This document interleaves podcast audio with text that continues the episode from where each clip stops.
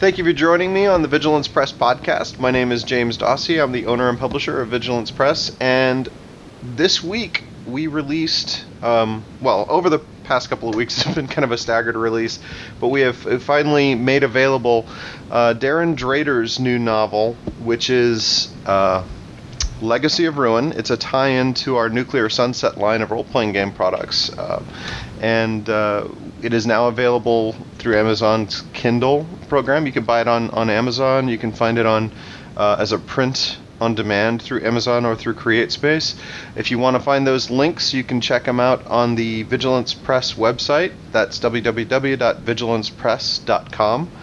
And uh, today's guest has something to do with that. That this, uh, I'd like you to welcome Darrin Drader, the author. Darrin, how are you doing today? I'm doing good. How are you doing? I'm doing great. Doing great. Good to hear you. So, Darrin, we've been working on this project for a little while. Um, and uh, it was actually one of the first projects that someone pitched me when I took over Vigilance Press. You had already started working on the the source book, but um, but you, you wanted to you pitched me the idea of doing a tie-in novel. How did that come about? Well, um, I've always wanted to do a post-apocalyptic novel. Um, you know, I mean, I've kind of been transitioning away from role-playing games for a while and into fiction. And post, the post-apocalyptic genre has always been very interesting to me. You know, everything from Mad Max and The Road Warrior and, um, uh, I mean, just too many different movies to count. But there really, there's some books out there, but not not really that much, you know. Um, Gamma World is a role-playing game I love. And I think now WotC's released one, maybe two novels that tie into that.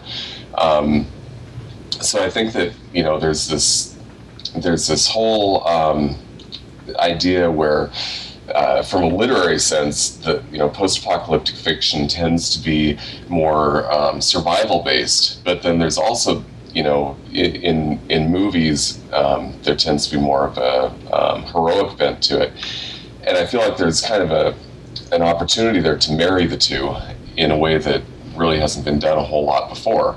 And that's kind of what I wanted to do with this, was to do kind of this um, post-apocalyptic um, heroic fiction that ties in with the setting that with that uh, Charles Rice and I have been developing. Very cool. Now, to s- step back a little bit from the specific questions, I want to actually introduce you to our audience a little bit and talk to you about your background. You did mention that you've been working in, in games and gaming. Uh, how long have you been a gamer? How long have you been interested in role-playing games? I believe that gaming goes back to nineteen eighty-four, when one of my best friends introduced me to the red box of Dungeons and Dragons. Ah, cool, cool. And uh, that pretty much made a huge impact on my life, and, you know, because I've gotten into it professionally and uh, have had a gaming group more or less steadily ever since then. So, um... You know, so it, it's definitely something that uh, it goes back decades. Yeah, yeah, I know the feeling. I was, I was, uh, my my dad bought me the original uh, blue box, I guess, the the, the the one before the red box, and mm-hmm. uh, that was back in the seventies. So yeah, um, yeah, it's been it's been a while. Um, so actually, we just had a, a D and D podcast earlier this week. If anybody wants to dial back an episode, they can check that out after you've listened to this one. Um, Rodney Thompson from the new Dungeons and Dragons designer crew was on with me, um, which was really exciting for me. But uh, getting back to you, um, what what professional gaming pro- projects have you been a part of? Well, um, it's kind of funny that you mentioned Dungeons and Dragons, because uh, back around to two thousand, um, I was I was basically um, the, the company that I'd worked for, um, selling mattresses of all things, had gone out of business, and uh, I actually it was it was more of a hostile takeover. But anyway, I found myself out of work, so at that time I had the time to start thinking, you know, what do I want to do with my life? Well, I wanted to, and I was living in Seattle at the time, or close to Seattle. So I wanted to uh, I wanted to work for Wizards of the Coast, and I wanted to write for Dungeons and Dragons. and I wanted to get my writing career off the ground because I intended to be a writer ever since I was a teenager, and that's really why I went to school. Um, so anyway, uh, I I ended up, through some various connections of mine, finding out that um, it basically how to get into Wizards of the Coast, you know, kind of the, the agency that they use to uh, bring temps on board.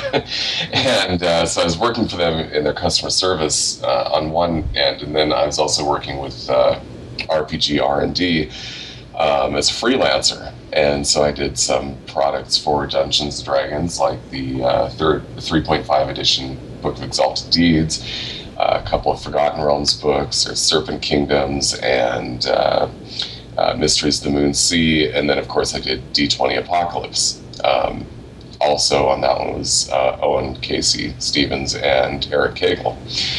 Um, in addition to that, I also worked with a lot of third-party publishers like Bastion Press and Mongoose, and um, Mongoose I did some articles for, uh, for the Babylon five R P G. Um, and uh, and various others. So I've kind of been kicking around the role-playing game industry since about two thousand. Um, that kind of came to a, a little bit of a, a, a halt in two thousand ten when I took my job at thirty-eight Studios, which of course uh, exploded in this fiery, big, public, nasty way. so I, I'm, yeah, I I'm, now, I'm now working in an unrelated field, um, but still definitely writing uh, when I'm not there. But let, let me actually um, touch on that, if if you don't mind. Um, I, I, I don't want to. I don't want to talk about anything you're contractually obligated. Oh no, I'm not contractually obligated to anything regarding that place at this point. So. Ask away.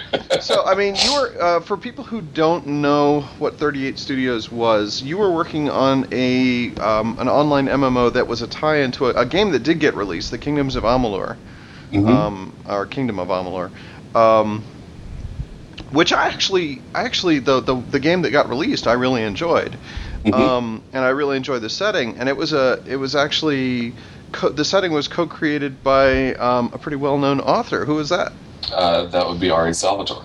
Did you get to work with him specifically, or I mean, did you ever get to uh, directly? We got to hang out a little bit, um, cool. which is cool because he's actually always been one of my favorite authors. Um, you know, he he would come to the office periodically, and you know, he'd discuss various things relating to um, story, um, and you know, kind of where the ideas behind that setting came from, and. Um, You know, we we would also talk about things like, uh, you know, dark elves and uh, a moon falling on Chewbacca and things like that. Very cool. Yeah, that must have that must have been, uh, you know, until until the uh, the bottom dropped out of the, the company. That must have been a really cool uh, job to be working on. It, it was pretty cool. And actually, um, I got to work with two of Salvatore's sons. Too. So, you know, Gino Salvatore was working in my department. We were both in the, the story group. Nice. Now, the uh, the game that you were working on was a tie-in to this other game, but it was like, it was an M M O, right? Yeah, well, actually, uh, the other game was a tie-in to the M M O that we were working on. okay. Um, and I know that, that sounds a little bit backwards, but... Um, the main thing that we were working on was this this M M O, and then the other one was like a prequel by something like ten thousand years or, or something, you know, kind of ridiculous like that. And it was um, an excellent game. You know, that was developed by a different studio. That was a studio in Baltimore. Um, we were working in Providence, and, uh, you know, the, the M M O was to be the um, the main game, the, you know, the main Amalur game. And then there were going to be various things that, that tied into that. But obviously, that game never got released, and so. So it's got a lot of fun. It's kind of interesting. A lot of people, when they think about uh, computer games, they think in terms of all the graphics and all the programming that goes into them, and the game design. You were working on the writing end of things. Uh, how many? Yes. How many writers was were on that project? Uh, toward the end of it, we had, I think, about six. Mm-hmm. And that didn't count the people who were kind of um, over our heads, uh, who kind of um, uh, the original writers who, who had moved into supervisory positions. Mm-hmm. And there were at least a couple more there, too. So there, there's there's quite a bit of writing to do on a project like that. Oh, absolutely.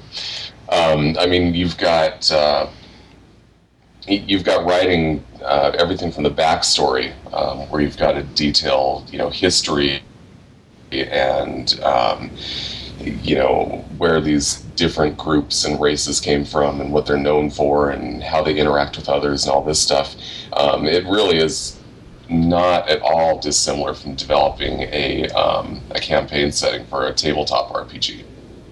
And then from there, then you know, there's also the writing where you're working with the um, the level designers, and you know, you need to come up with story ideas, what's going on in a certain zone, it was, you know, at the time that this game is set, and um, what storylines are are driving the action, and you know, different N P Cs that show up in the game and what their motivations are and that type of thing. Um, the way that it kind of worked through that phase is that we we really um, had an equal stake in it with the um, you know, they're not exactly programmers, they're, they're level designers, but you know, us story guys were just as important to the process as the level designers. And then you go a step beyond that, and then there's dialogue, and um, you know, obviously you get into the levels that have been designed, and you have to give each of these characters a unique voice and have them, you know, give this information that, to the player that, uh, that they need to give uh, to drive the story along. Um, and then on top of all that, there's also combat callouts, which is where you're in a fight and somebody's like, you know, attack or, you know, whatever. And there's like thousands upon thousands of those that you have to do.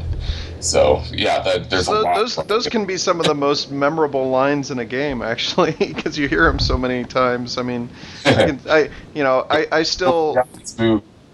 Go ahead. Go for the eyes. Yeah. Yes. Go for the eyes. Blood makes the grass grow. Yes. most most people that I know who pl- played video games during that time period know those references. So. Um, but yeah, it's it's a uh, it's it's it's it's a lot of work, and, and it, it's gonna be um, you know, it's it's always frustrating when a project that you work on doesn't wind up seeing the light of day. Um, but uh, that's one of those games that I was very much looking forward to, not only because you know I knew people who were working on it, but it was just it sounded like such a cool setting. Yeah, it was a very cool setting. Um, You know, and it is kind of tragic that it's it never is going to see the light of day. Uh, the latest on that is that Rhode Island, ha- the state of Rhode Island, was one of the major investors in the game. Um, they put something like sixty million dollars into it. Wow. Um, yeah, uh, may not have been the smartest investment, uh, smartest public investment, but you know, that's that's water under the bridge. So they now own the game. You know, the game and all the development that we did for it. And they actually tried to auction it off a while ago, and they were going to start the bidding at a million dollars. And they had representatives from various video game companies there, and it did not go. So hmm. the state owns this piece of software, or a partially completed piece of software, that will most likely never see the light of day. Wow. That's such a bizarre... It really kind of is. And honestly, it's ending. Still in the news over here every day. You'll see it in the newspapers. You'll hear it. Um, you'll hear it uh, on on the nightly news. Uh, it's kind of ridiculous because I mean the, the people of Rhode Island are rightly upset that their tax dollars went to waste on this thing, that, and they're now on the hook for that money. Yeah, that is pretty crazy. Um, I keep. Uh, I, th- I think we just heard Mad Max drive by your house there. Um, um, but. Uh, Getting back to the good news, um, speaking of projects that, that were in the dark for a while, um, you've now started working on novels, you know, focusing on your novels uh, a lot more often. Um, Legacy of Ruin is obviously not your first time up to bat. Uh, right. What what other what other books would people might might people know from you? And um, we'll talk about the Monumental Work Groups in a minute. Yeah, um, so Legacy of Ruin was actually the second one written. Um, first one's called Echoes of Olympus, and that one is um, it kind of it, it's it's alternate history, uh, ancient Greece. Um, it kind of asks the question, what would have happened if the Peloponnesian War had never been fought? Um, because the Peloponnesian War is really what what brought Athens low, and then shortly after that they were conquered by um, King Philip of Macedonia, and and uh, you know later Alexander the Great, you know, um, went on this campaign against the Persians and completely mm-hmm. changed, you know, the, everything. So um, it was it's not it's it kind of asked that question, you know, what would happen if um, if the Peloponnesian War had never been fought? First of all. And second of all, if mythology were true and all of these fantasy tropes that we kind of associate with uh, medieval fantasy um, are also a part of that setting. So what you're going to find is a little bit of politics, a lot of adventure. You know, the main character, um, Heliodus, he's a uh, he's a, one of the sons of Zeus. Um, he, he doesn't have enormous powers. Uh, supernatural powers, but he is certainly a heroic figure. Um, and uh, that that one's actually the first part of uh, an intended uh, trilogy. And the second book, I'm actually about midway through, and I'm going to get around to finishing the second half of that book just as soon as I'm done writing the um, the book that I'm uh, contractually obligated to for um, Interface Zero. So ah it, yes, you were part of that Kickstarter project, weren't you? I was. Yeah, excellent. I was, and uh, I'm finally getting getting around to getting that book outlined and getting that one uh, written. Um, so in between all that, um, in between uh, uh, Echoes and uh, Legacy of Ruin, um, there was also a series of of novellas which tied together to kind of form a story, and I had self-published those. I'd released them individually, um, and uh, and they did all right, really. But uh, I ended up talking to Hal Greenberg recently about mm-hmm. kind of packaging those together and re-releasing those. So um, I'm counting that as uh, one of my novels, and that should be out shortly. Um, I would say probably within the next month or two. Excellent. Uh, and then there's one other novel to kind of touch on briefly, which is a novel that ties into the Traveler role-playing game. Ah. And I've been working with Phil Athans on that. Phil Athans, of course, being the guy who, uh, for many years, was working with uh, Wizards of the Coast in their novels division.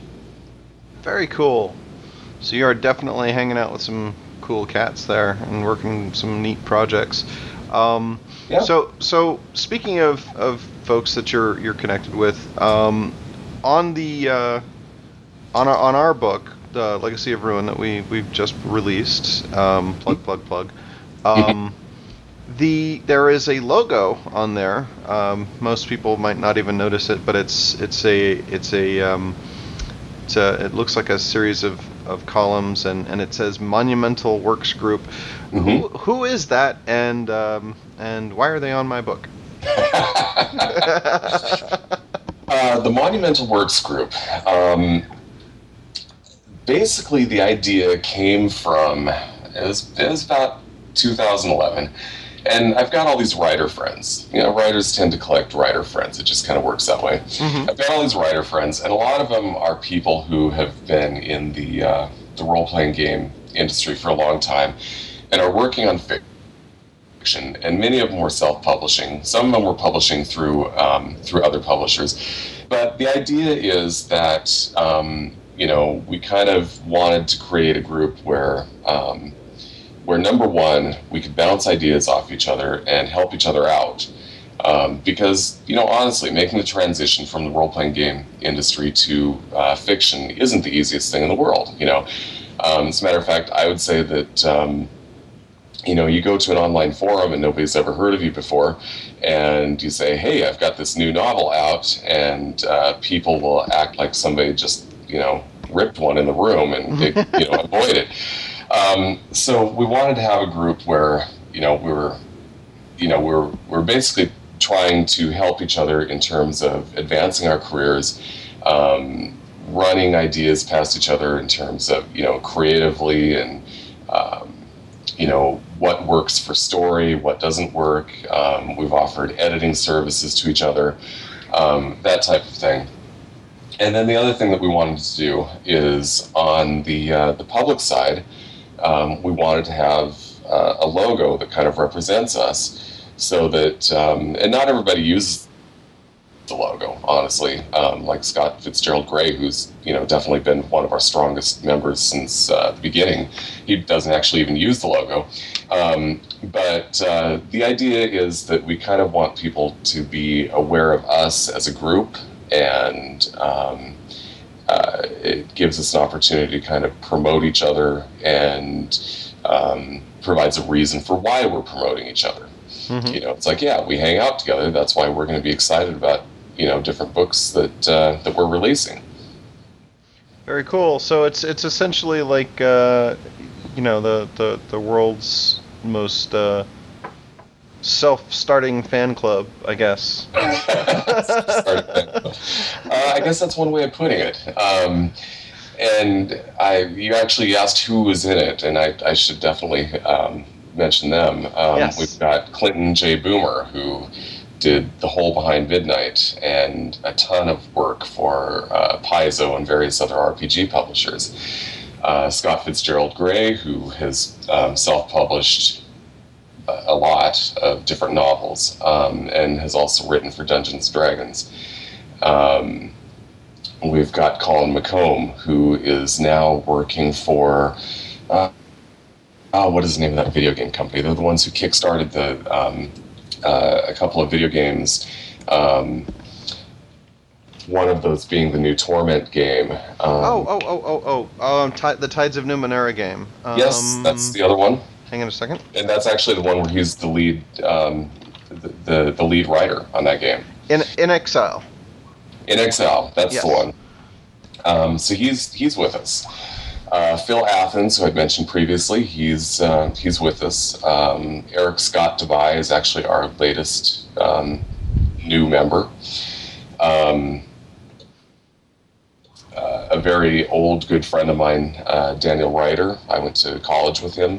Um, he's with us. Uh, uh, Tora Cottrell, um, who used to work at Wizards of the Coast as an editor. Um, Darren Pierce, who has worked on the Doctor Who role-playing game and has done a lot of publishing uh, through uh, Dark Quest Books. Um, And and there's a lot more. I mean, mm-hmm. I, I I have a list. I don't have that list in front of me. oh, well, is there is there a website someone can go to for the Monumental Works Group and check out who's the, involved? The best place to go to would be to go to Facebook and go and uh, do a search for Monumental Works Group. There you go. Okay. So, um, you know, it's it's kind of interesting. You dropped the, a lot of you know authors' names, and a lot of. A lot of those authors are also involved in different role-playing game projects. It, it's it's one of the topics that's popped up several times over our podcasts, where people start to realize just how interconnected um, this industry is. So many people, um, you know, for example, uh, Rodney Thompson was talking about how he uh, built his initial career as a um, game designer. Mm-hmm. Working on, on different projects for different companies, uh, mostly through the uh, the O G L license works, and mm-hmm. um, uh, you know he'd been working with Green Ronin and, and other folks, and, and of course I've done some work from for Green Ronin, and and uh, now I'm being, you know publishing stuff for Evil, you know the Evil Hat role playing game and, and other role playing games, as well as the open game license stuff that's out there for some of the old school role-playing games, which mm-hmm. brings us around to Mutant Future and um, you know the Pacific Northwest sourcebook, which we are currently in art and production on. So um, we'll talk to you. Uh, what is Mutant Future, and uh, why should people care? Okay, well, I'm sure that uh, people have heard of retro clones. Um, these are new games that kind of have uh, borrowed old school um, game mechanics, and uh, you know, to, to create new new products that kind of um, kind of create the, the feel of, you know, kind of the original um, the original role-playing games that, that were out there. Uh, Mutant Future is definitely a retro clone. Um, it's the same rule set as um, as Labyrinth Lord, the same company that publishes Lab- Labyrinth Lord. It's called Goblinoid Games. And the thing about Mutant Future is they're not actually, I mean, obviously Gamma World's their inspiration. You know, nobody's nobody's arguing that. Um, but they're not actually making a clone of Gamma World. They're actually taking kind of the ideas behind Gamma World and um, the rules of Dungeons and Dragons and putting the two together in a way that's very cool. Yeah. And the game is a lot of fun. Um, so that, that's kind of... Uh, And as far as as far as I go as a gamer, um, you know, obviously I've designed for uh, D and D three point five. I've designed for Traveler. I've designed for um, Savage Worlds.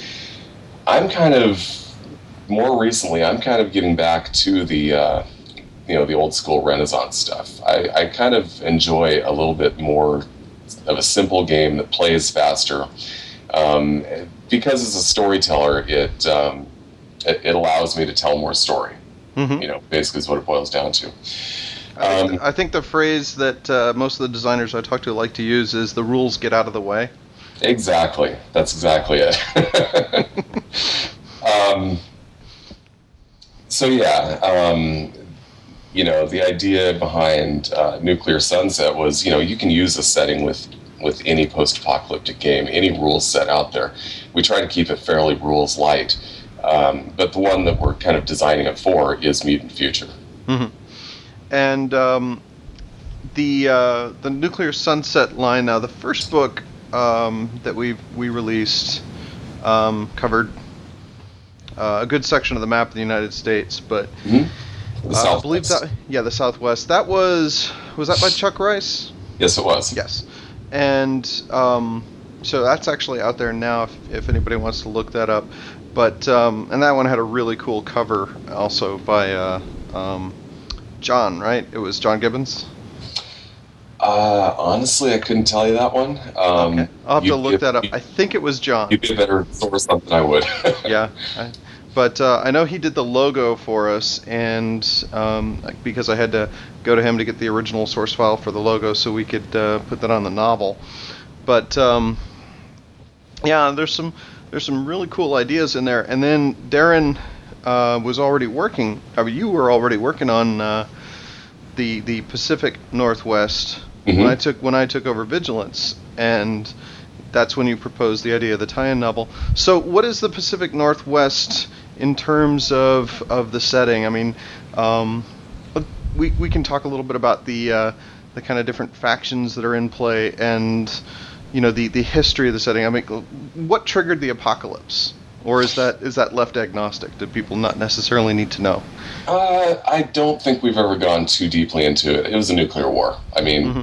you don't really need to know a whole lot more than, than that. Um, most likely it was between the United States and Russia, but there there might have been some other factions involved. Um, it's definitely set at one at some point that is um, in the future from where we're at now. Mm-hmm. Um, you know, and you'd be able to see this from the various technology that crops up. Um, that uh, you know, we're, every once in a while, the, you'll, the characters will run across stuff that is um, that is definitely not not things that are available today. um, right. So we don't really we don't go too much into the war that, that caused you know the downfall of civilization. Um, but uh, that that's kind of the uh, the basic starting point is there there was a nuclear war at one point. Mm-hmm. And um, I there there the Pacific Northwest um, obviously is special to you because you lived there. Yes, I was born and raised there. Yeah. So you, you actually have a lot of um, personal investments in some of the in some of the uh, um, locations that you've you've uh, dropped into that setting. It was kind of funny, you know, it, for the most part you you were just kind of nodding and smiling at all the artwork, but every now and then you'd be like, we got to do this really specific thing here. uh, yeah well um one of the things that, uh, that you'll see in both the novel and um, the Pacific Northwest setting book is Wastat Uni. Mm-hmm. It's my hometown. It's uh, it's a town of about twenty-six thousand people. It's where the Washington State University um, is is located, and this is this is actually not the first time I've played around with that. Um, I did something for uh, Gamma World. Um, I think it was fourth edition. It was the alternative version. Kind of put something together, put it, made it into a P D F myself, and put it up online. You know, I mean, that was that was. a long time ago. Uh, more recently, there's um, when I worked on D twenty Apocalypse, I revisited uh, revisited uh, my hometown again, and it just made sense to do that again um, for uh, Nuclear Sunset. Um, so yeah, so so that's there, and I wanted to make sure that was a, an important location in, mm-hmm. in the setting, um, and. and you know, frankly, it, it's an important location within the state, so it's not like I was just taking some podunk town out in the middle. It's, it's important, you know. It, it, it's not quite how it worked, but okay. So, um, one of, one of the the interesting things that, that drives the novel um, through the course of the novel is all of the the different factions that kind of put pressure on the story.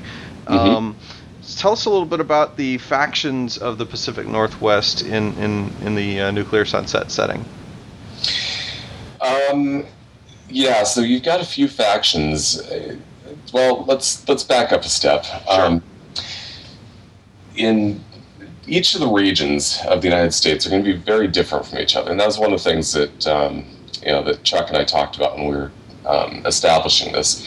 Um, the Southwest was meant to be kind of you know, um, it, you know, very Western, you know, kind of, it, it, we wanted it to have Western influence, you know, mm-hmm. um, cowboy hats and, and cowboy boots and gunslingers and things like that.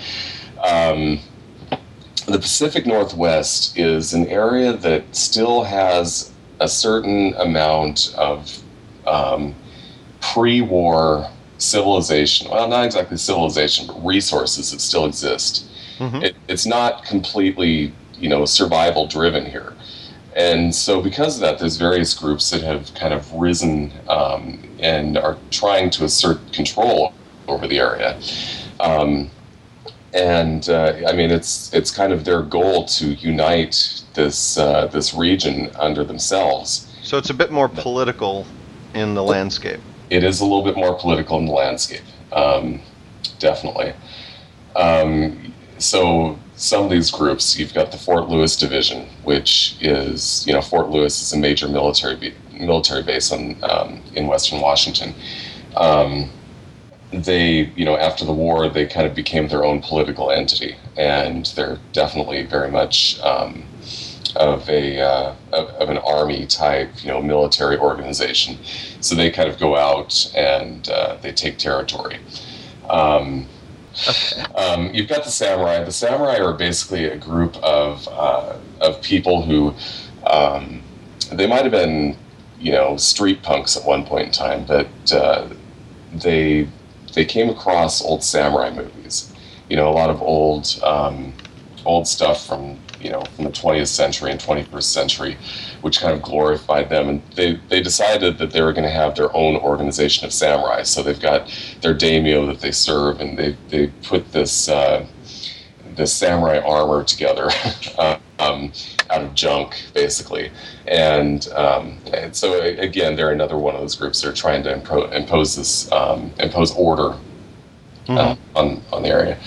Uh, there's the Silicon Syndicate, which is a group of basically robots. Um, you know, they're self-aware, they're self-governing. Um, I have to say that's probably one of the uh, the groups that um, uh, Alex had the most fun illustrating.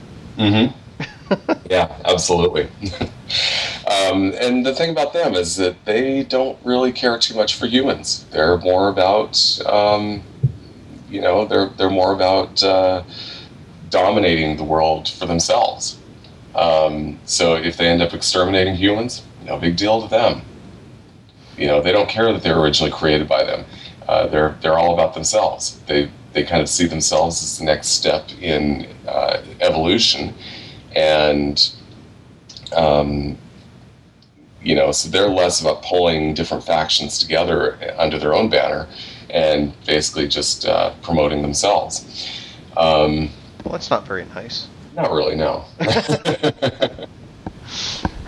And um, um, I think that covers most of them, doesn't it? Uh, yeah, yeah. Uh, there's um, there's a lot of cool creatures in the setting as well. Um, now, um, which part of which group was um, there was the, the mutant leader? I think it was at Wasat Uni. Um, mm-hmm. uh, what was what was the organization that he was part of? Um, well, he's not actually part of an organization. He's the leader. It's kind of uh, a cult cult of personality type type character. Yeah, it, it really is. Um, The idea behind Wasat Uni is, you know, it's made of, it is built from the ruins of a college town. And of course, college towns have all these big, strong buildings, you know, which, you know, present day have got bomb shelters underneath them, you know, and they're connected underground by steam steam tunnels and, and that sort of thing. So, I mean, it, it makes sense that uh, that this place would have survived. But more importantly than that, it, you know, because of the, the strength of these buildings, it also make for, you know, good bunkers and, and that sort of thing. So um, he has, um, so this mutant Lord Chor- Chorog has um, has risen to power, and, you know, the old football stadium um, is now uh, an arena um, where you pits mutants against each other, humans versus mutants, and he holds these games which draw people to it. Um, and uh, kind of lines his pockets. Um, so he isn't exactly with any particular organization. You know, in, in the beginning, the, the samurai, in the beginning of the novel, I should say, um, the samurai have um, have sent some people to kind of hang out with him. Everybody's kind of courting him because he's powerful, but he's not. He hasn't really committed to uh, any group in particular. Mm-hmm. Cool, cool. Yeah, I don't want to give too much away in the terms of spoilers, but that arena does take place in a, or does feature in a in a pivotal scene very early on in this in the book, um, and that was that was kind of a cool uh, classic moment. It's it's usually the kind of thing that ends up in the third act of a film, like in mm-hmm. a lot of post-apocalyptic films. But we kind of ran into that really early on. I thought that was kind of a uh, a cool pace setter for the for the novel. Mm-hmm. Um, One of the things I really liked about the novel, and this was actually something that um, was kind of fortunate because we were able to talk about the novel before you started writing it, because you were pitching it to me as, you know, hey, can I do this? Right. And and I was and I was looking at the setting and I was looking at the novel, and you kind of gave me a quick, you know, elevator pitch for the novel, and I basically asked you to make one change to your initial pitch, and um, uh, how. Significant. It was basically I asked you to change the gender of the main character so that we had a female lead. Mm-hmm. And how much did that change working on the book? Was that something that was was tricky for you, or was that did that kind of just plug into the story very easily? Um, I thought it was brilliant. I thought it was a brilliant idea. Um, you know, um, part of it was just in the uh, establishing who the character is that we're writing about. Um, and part of it is is definitely that I am I'm absolutely pro diversity. I think that uh, you know, we need to have more strong female characters. Um, so it, it wasn't really a tricky thing for me to work with. Um, in fact, it didn't take me long to um, to uh, really embrace the idea of, you know, we're going to take these traditional gender roles and we're going to kind of flip them on their on their head a little bit, and it's going to work because, you know, this is post apocalyptic and Um, you know, we'll we'll just give a very strong, you know, female character here, um, who kind of, you know, moves the story along very well. Mm-hmm. And her motivation, I, I like the fact that her motivation is really family. I mean, it's it's it's a um, it's it's it's not done in like a trite way. She's she's very she's very devoted to her brother, and that's kind of mm-hmm. like the the one person that she absolutely trusts, absolutely, you know, knows has her back, and she has his. And um, in a very very general way, how do how does that relationship uh, start the or or how does that relationship factor into the journey that she takes? Well, he's uh, he's a geek, frankly. uh, he is the younger brother. You know, he's always looked up to her, and you know, I mean, she's always been the strong one. He's he's a geek. He, frankly, he's a computer geek. Um, and yes, there are still computers around at this time. Um, so. Yeah. And he, he actually does a lot of no, work he, with the uh, with the technology. I mean, it's all about her, her her kind of her game plan at the beginning is she salvages technology from the wild, right? And then right, yeah, technology and artifacts and things that will that will make life easier for her and, and that she can sell to to make a profit for. That's kind of what she does before this this whole thing starts. Mm-hmm. And then, uh, and then, and then something happens to her brother, and, and that sparks her journey. Mm-hmm. And so, yeah, like like I said, I mean, he's he's always looked up to her. She's always been the strong one. She's very protective over him, but he he is not the type who can really stand up for himself uh, in in a world full of brutes. He's just not that guy. Mm-hmm. And so she she has to basically she has to save him. Mm-hmm. Yeah. So, you you you pointed out the, the idea that this is a heroic journey or a, a heroic story, because one of the things that a lot of post-apocalyptic movies or uh, books that I've read tend to, to focus on is not just, you know, it, it, it's it's not usually about how you affect the society around you, because usually it's just about personal survival. It's very similar to a horror novel where the characters are kind of knocked off. You know, if you imagine the uh, society as a pyramid, they're kind of knocked off the top and they're trying to survive somewhere close to the bottom third of, of that pyramid. And, um, you know, they don't necessarily have ambitions to do more than just get through the day.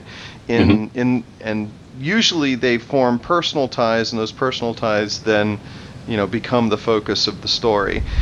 In your story, um, the personal ties and the personal trust issues are there throughout the story, but the ultimate conflict affects a larger group of people, and mm-hmm. it's actually and it actually has a much more kind of heroic context in that sense. And I really liked that about the book. Thank you. Um, what what and, and that was you said you said that was kind of the foundation of the story to begin with. Is that something that? Uh, um, You think you know? Th- is that a theme you think you'd be returning to if you if you return to this setting? Uh, very likely.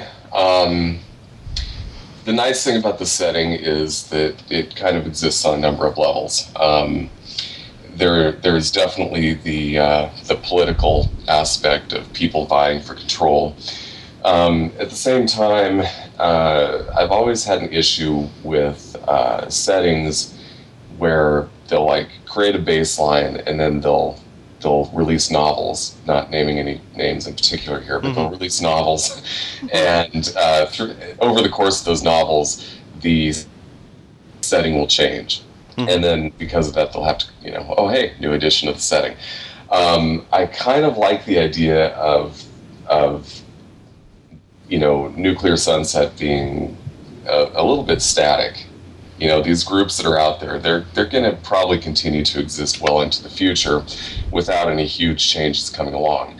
Um, that doesn't mean that there's no room for heroism or or things like that. There's all kinds of things that are going to come up. Um, well, it's it's very similar to comic books in that sense, where you have the sense that, that the heroes are making big and important changes, but the you know everything kind of returns to a certain level of a baseline, a familiarity that, that, you know, because we're reaching out to people with a uh, product that they want to then turn into games where they can do whatever they want with the setting. But, right. you know, the, the books are there to kind of illustrate and, you know, create a connection to the setting. Mm-hmm. Now, um, getting back to the question, you know, there, mm-hmm. there's other levels this, uh, that exist on this setting. You know, there is still that survival element. Mm-hmm. Um, you know, I mean, this this is well after a nuclear war. Life is not easy, and bad things are going to happen. And you know, just trying to survive is a struggle. You know, that that hasn't gone away. You know, that's still very much um, an element in this setting. um, just because they're big organizations that um, kind of help promote itself, you know, themselves and their members and, and things like that, doesn't mean that the average person is going to have it easy. Even even if you're part of those organizations, it's still not going to be easy. You know, right. so so that's still there. Um, and then there's going to be kind of um, you know other storylines that are going to exist within the setting that um, uh, you know things are happening um, that are going to impact uh, other other areas. Uh, the Mutant Frog Army being one of those. Oh man, I love the Mutant Frog Army. That I, I um, the, uh, the moment you started we put it on the cover. Yes. Put on the cover. We got some really cool artwork from Alex on that. Um, yeah, that was one of those. You said, you know, anthropomorphic frogs, and my, my mind immediately jumped to an old, really kind of bad eighties uh, post-apocalyptic movie called Hell Comes to Frogtown. I don't know if you've ever seen that one. I don't think I have. Okay, um, it's your your main star is Rowdy Roddy Piper.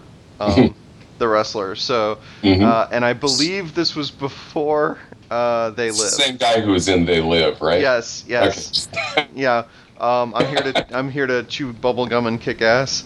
Um, the main plot of Hell Comes to Frogtown revolved around his um, the fact that he had uh, working genitalia. So if that tells you what kind of I a crazy I have to watch this movie.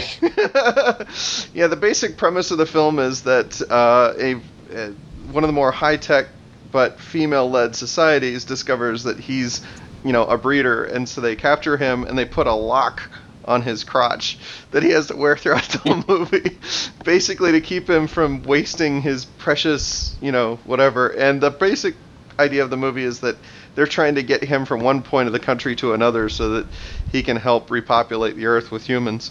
And along the way, they get captured uh, in, in this town of mutant frogs, and there's an arena battle and all this crazy stuff. Um, I think you'd get a huge kick out of it. I think I probably would. That sounds pretty awesome. It's very funny. Um, uh, but uh, not, not, not what I'd call high-quality movie, but... It sounds very entertaining, though. Yeah, at least it, it is in the hazy memory of, of when I watched it back in the eighties. So it, I might watch it now and just be repulsed, but uh, my teenage self thought it was funny. Mm-hmm. Um, but anyway, the, uh, the the the frogs were a really cool thing. But we um, one of the things that we did uh, this is this was one of the first pro, uh, manuscripts that I got um, when I took over Vigilance Press, and it's you know I'm talking again about the. Uh, the actual source book. Mm-hmm. But, um, you know, when we were developing it, one of the things I noticed, um, and this was ties back into how Vigilance Press did things before I took over, and that was there was a lot of uh, interconnecting um, or, or, you know, pointing people to products not necessarily from Vigilance Press, which is a cool way to do it, but I'm, as a gamer, I'm, and as a publisher, I kind of want, you know, as much stuff in one place as possible. Mm-hmm. So, um, you know, one of the things that uh, in your original design, you had basically said, for this thing, you can use this stat from that product or whatever. And I basically said, wouldn't it be cool if we could do a bunch of cool original monsters instead of pointing people to other places and actually include those stats? Mm-hmm. And uh, and I think I had to twist your arm a little bit. Maybe not. But, well, it's, uh, it's always fun to sit down and do monsters. Um, yeah. You know, so uh, as far as that goes, you know, we um, we had some ideas up front. You know, we, we wanted to um, make sure that all the monsters that were in the in the book, the novel, uh, were represented in the in the role playing game product.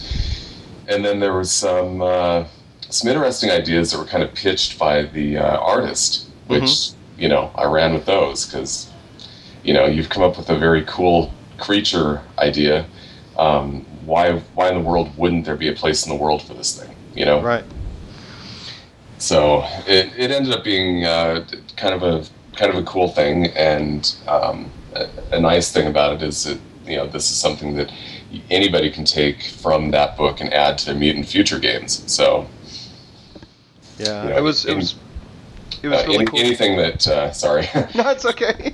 uh, anything that adds to um, the, the greater collection of material that game masters can use in a role-playing game is a good thing, in my opinion. Yeah, I think so, too. The um, the thing that uh, that's always fun with working with Alex is that he's really good at spinning ideas or taking a simple idea and drilling down to find details in it. Um, so we've got some really cool pieces of artwork up on the Vigilance Press side. If anybody wants to check out the uh, gallery for um, Pacific Northwest, uh, you can go to the website and go to the gallery link, and the drop-down menu will appear. Just there's a bunch of headings in there. Look for the Pacific Northwest one, and uh, you can see a bunch of the artwork that will be appearing in the book. It's not all of the artwork that's in the book, but I think there's about a dozen pictures up there. So, um, which is actually a big change from the previous Nuclear Sunset book, where the art was um, there was a bit more. It was more sparse. It was a bit more text-heavy, and they also focused more on, or they also used a lot of clip art. All of the art in this book is going to be all original. So um, it's one of the things that I like doing as a publisher is is coming is finding new illustrations and illustrators. And Alex was a great match for this. He's his eye, his mm-hmm. eye for military stuff is great. Yeah, he's. Uh, I'm very impressed with the job he's done so far. Mm-hmm. So, of of the monsters that uh, that we've got in there, which is your favorite one? Um, well, boy, to be honest with you, I forget what we actually called it. It was the uh, the the tentacled uh, crawfish type. Yes. Monster. Yes. I, I you know it, it if I were if I were in a more thief. thieving mood, I would call it the Lobstrosities, but uh, that was out of, that's a reference to a Stephen King novel. yes, yes. Uh, the uh, what's it called? The Drawing of the Three. Yeah, it was. The, it the was one of the Dark guns. Tower book? Yeah, it was one of the gunslinger novels. Yeah. Yeah, yeah. Um, now, as as far as that goes, um, I'm kind of uh, when it, when it comes to monsters, uh, I really like H P Lovecraft. I really like, um, you know, Call of Cthulhu. Um, all of these things are kind of inspired by these these weird tentacled things that, um, you know, as opposed to kind of the um, the more uh, traditional monsters that are that are drawn from um, uh, from fairy tales and things like that. Mm-hmm.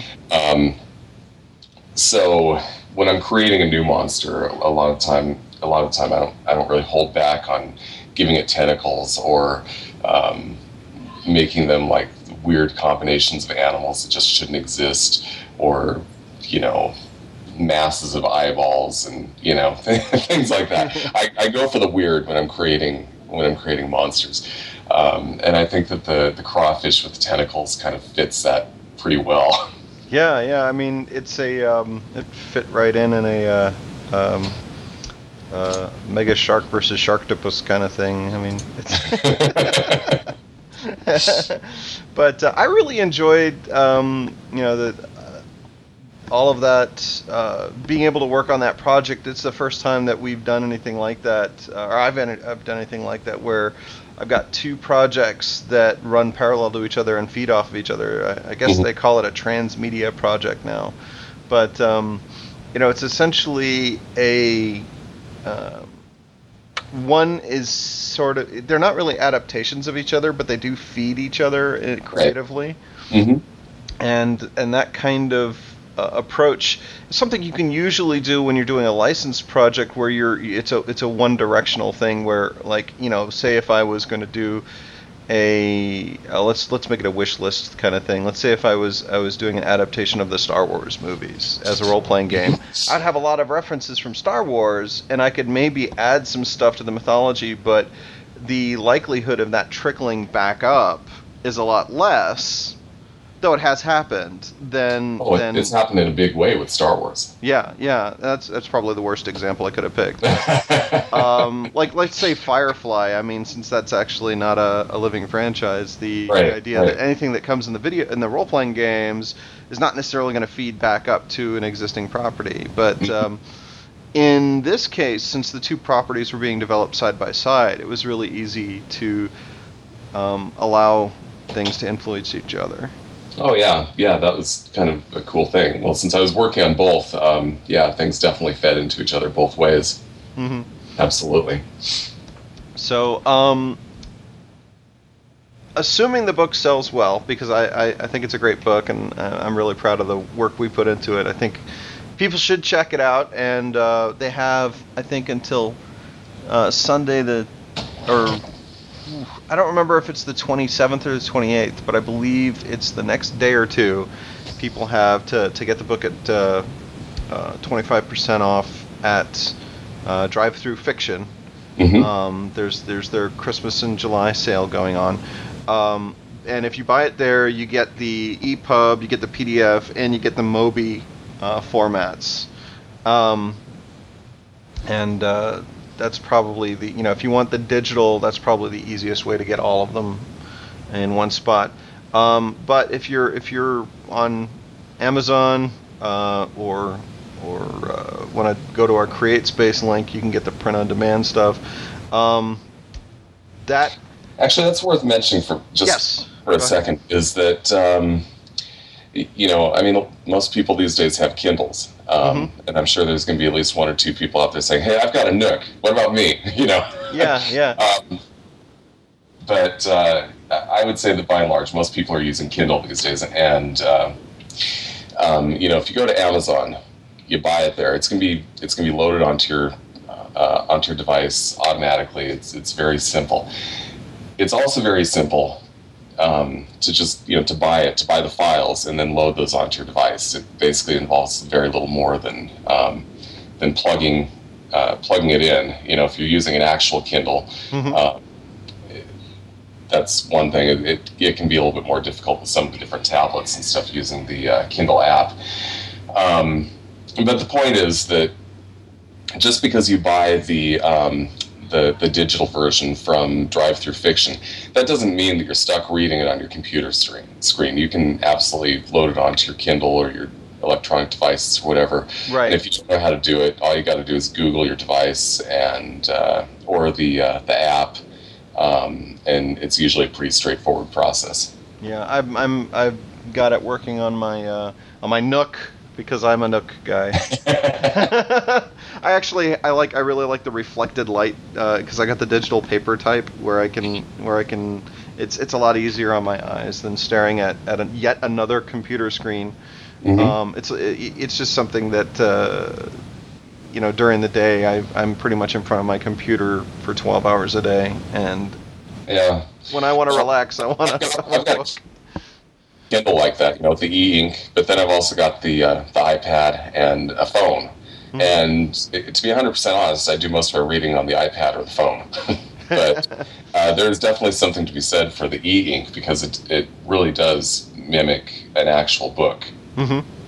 Yeah, it's it's a it's a it's a very nice reading format, but it's it's the the files are there, and we are definitely taking feedback. So if you have any feedback on the book, on the presentation, on the files, if you have any problems with certain devices, um, contact me through either the Vigilance Press website or through the feedback. Um, uh, I believe there's a feedback uh, button on uh, on Drive-Thru Fiction, but if not, just go to the Vigilance Press website and you can you can send me an email message through that, um, or or hit me up on Facebook or Google Plus. I'm I'm pretty pop I'm pretty public on those two sites, so I'd be happy to, you know, tackle any issues. But um, we've been we've been uh, testing things on on you know in in the laboratory here uh, as best we can. So um, pretty confident that those that those files are are working in in all those formats, and uh, very.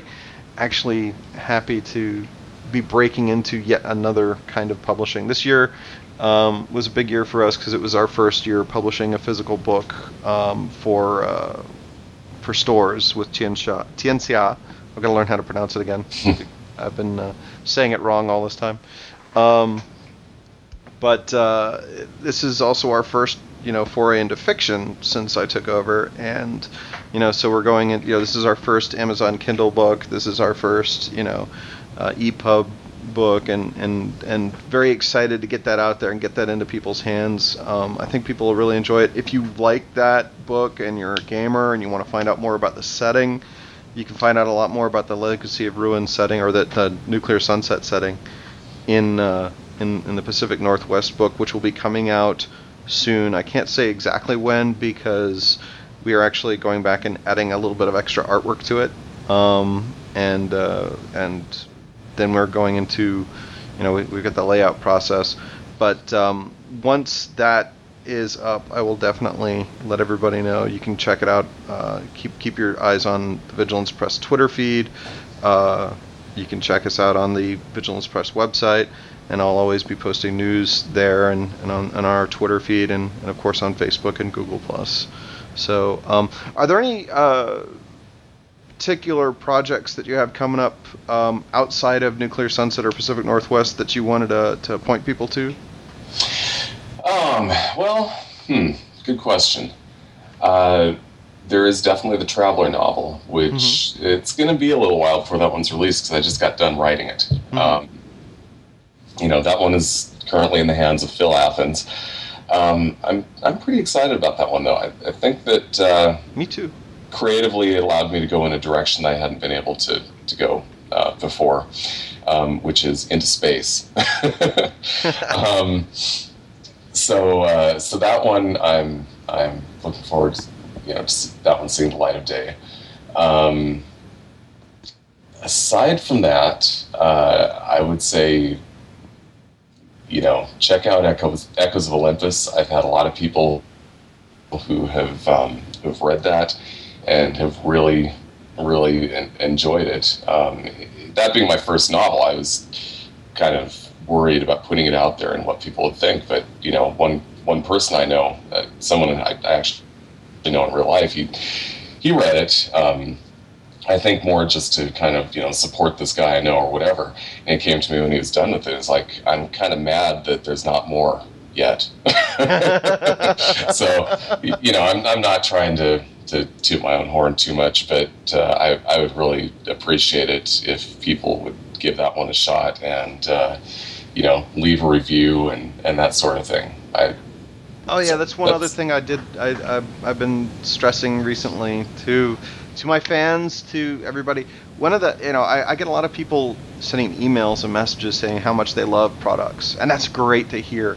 But one of the best things you can do for an author or a publisher or any creator is review their stuff in public. Like, mm-hmm. take a few minutes, you know, uh, and even if it's not like, if even if it's not a one hundred percent glowing, this is the best thing ever review.